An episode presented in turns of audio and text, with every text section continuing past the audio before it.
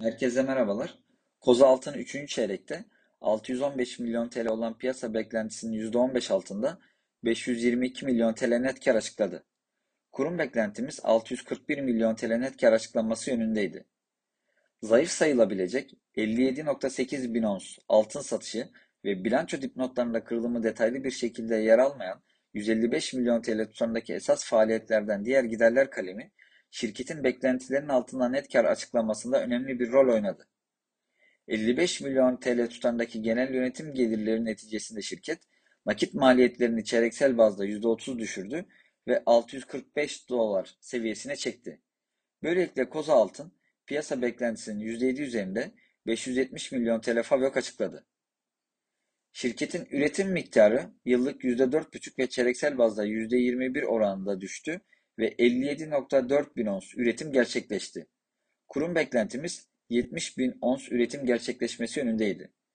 Ovacık madeni 33,5 bin ons ile ilk sırada yerini alırken Himmet'te de 12,5 bin ons ile ikinci sırada, Kaymaz 11 bin 11.4 bin ons ile üçüncü sırada yerini aldı. Masra'da ise yine üretim gerçekleşmedi. Hesaplamalarımıza göre şirketin ortalama ons altın satış fiyatı 1807 dolar oldu ve Kozalt'ın yılın 3. çeyreğinde 998 milyon TL olan piyasa beklentisinin %11 aşağısında 891 milyon TL net satış hasılatı elde etti. Üretim maliyetlerinde yaşanan artış neticesinde Kozaltı'nın brüt kar marjı yıllık 9.3, çeyreksel 13 puan daraldı ve %61 seviyesine geriledi. 55 milyon TL tutarındaki alışık olmadığımız genel yönetim gelirleri neticesinde şirketin operasyonel giderleri yıllık %87 ve çeyreksel %96 oranda iyileşme kaydederek yalnızca 12 milyon TL olarak açıklandı ve operasyonel giderlerin satışlara oranı oldukça düşük sayılabilecek %1.3 mertebesine gerilemiş oldu. FAVÖK marjı çeyreksel 9 puan iyileşmesine karşın geçen yılın aynı dönemine göre 5.4 puan daraldı ve %64 oldu. Piyasa beklentisi %53.4 oranda bir FAVÖK marjı açıklanması yönündeydi.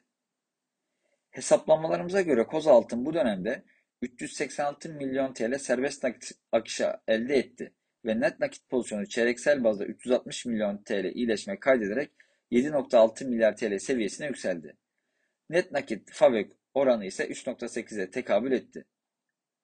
Şirketin yılın ilk 9 ayındaki üretim ve satış performansına istinaden 2021 varsayımlarımızı sırasıyla %8 oranında aşağı çekiyoruz ve Kozaltı'nın 2021 yılında 261 bin ons altın üretmesini ve buna bağlı olarak ise 265 bin ons altın satışı gerçekleştireceğini düşünüyoruz.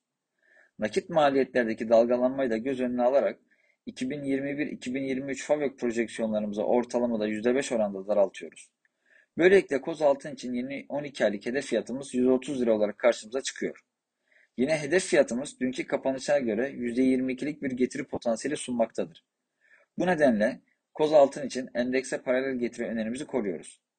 2021 projeksiyonlarımıza göre koz altın cazip sayılabilecek 3.9 firma değeri bölü FAVÖK ve 6.4 fiyat kazanç çarpanlar ile işlem görüyor.